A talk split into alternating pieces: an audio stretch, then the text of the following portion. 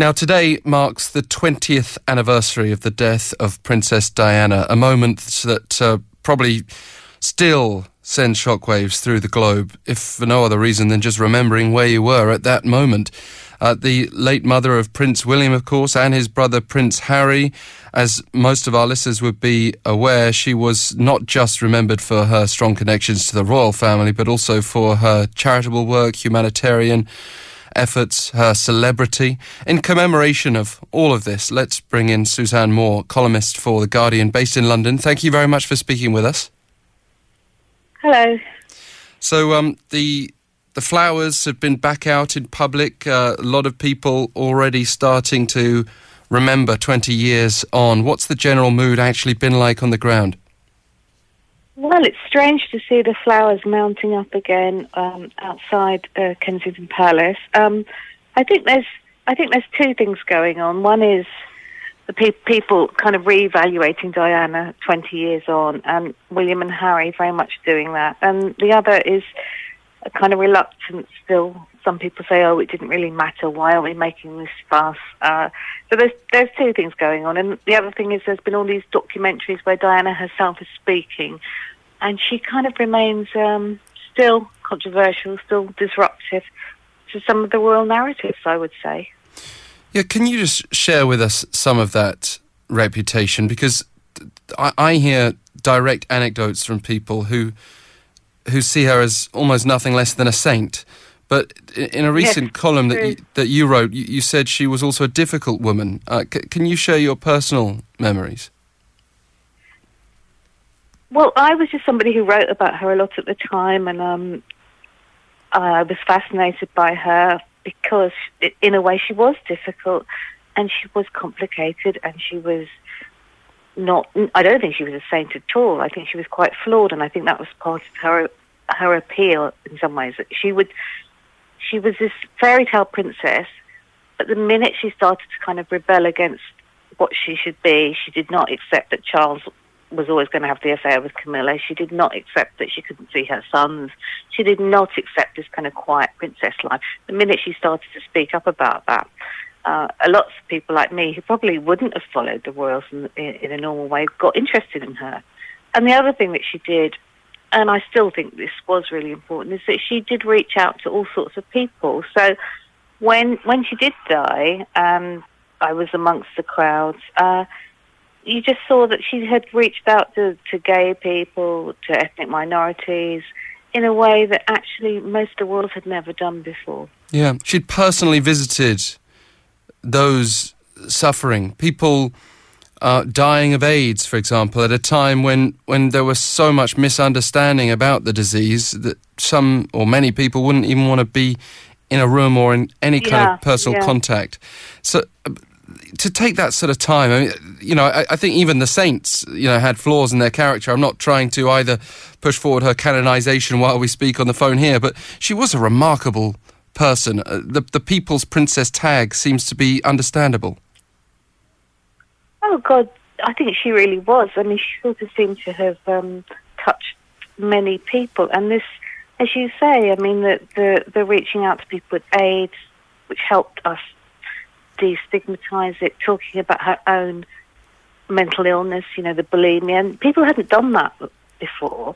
It was really, really important. As was her campaigning around landmines and things that she did towards the end of end of her life. Um, so I think that she was really important in kind of breaking all sorts of tradition, the sort of stiff upper lip English thing, and also the idea that to speak of distress or to be around it is just sort of is not done. And she she she wasn't a saint, but she made a big difference. She really did. Now, as far as this recent coverage of her is concerned, can you just uh, share with us the controversy? Those of us who have not been in the UK lately to directly witness that debate.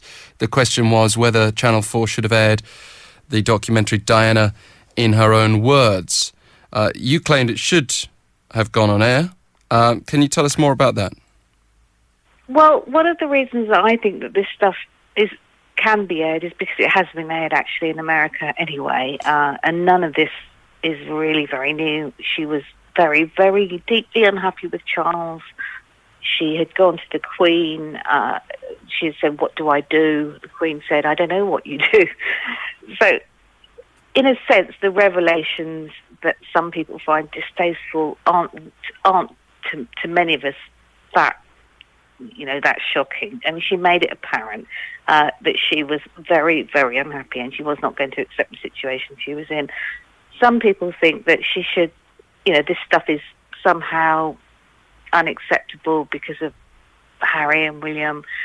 I kind of feel that they carry on her work by themselves being much more open about things and actually, you know, it's 20 years on when Diana you know, I think she was quite manipulative and mischievous and all those things. when she was recorded saying this stuff, I'm sure she, part of her, knew that it would leak out. And I think she was quite clever like that. So I don't have uh, an issue with it. But there are a few people who do, who think that this should remain private and somehow we shouldn't know about this woman's unhappiness.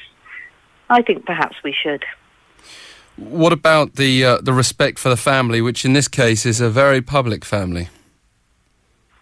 Well, this is a difficulty of a royal family in an age of celebrity, isn't it? Uh, yes, some things are private, some things are public. Uh, they have enormous privilege, and people then do want to know much more about them. And in the old days, I suppose people could live in a far more private way. I mean, this is this was a problem for Charles, wasn't it? He always said, you know, every every king had had a mistress. Why couldn't he? And something about what Diana did was say, well, you know what? I'm a modern woman, and I'm just not going to put up with this. Uh, so, in some ways, you know, when William and Harry have been talking, because there's been lots of documentaries that they have also had a part in, uh, and they share their incredibly fond memories of Diana as their mum. There's something about those two which suggests she was modern in the way she parented them and the fun that she had with them. It just, I think, marks a different age.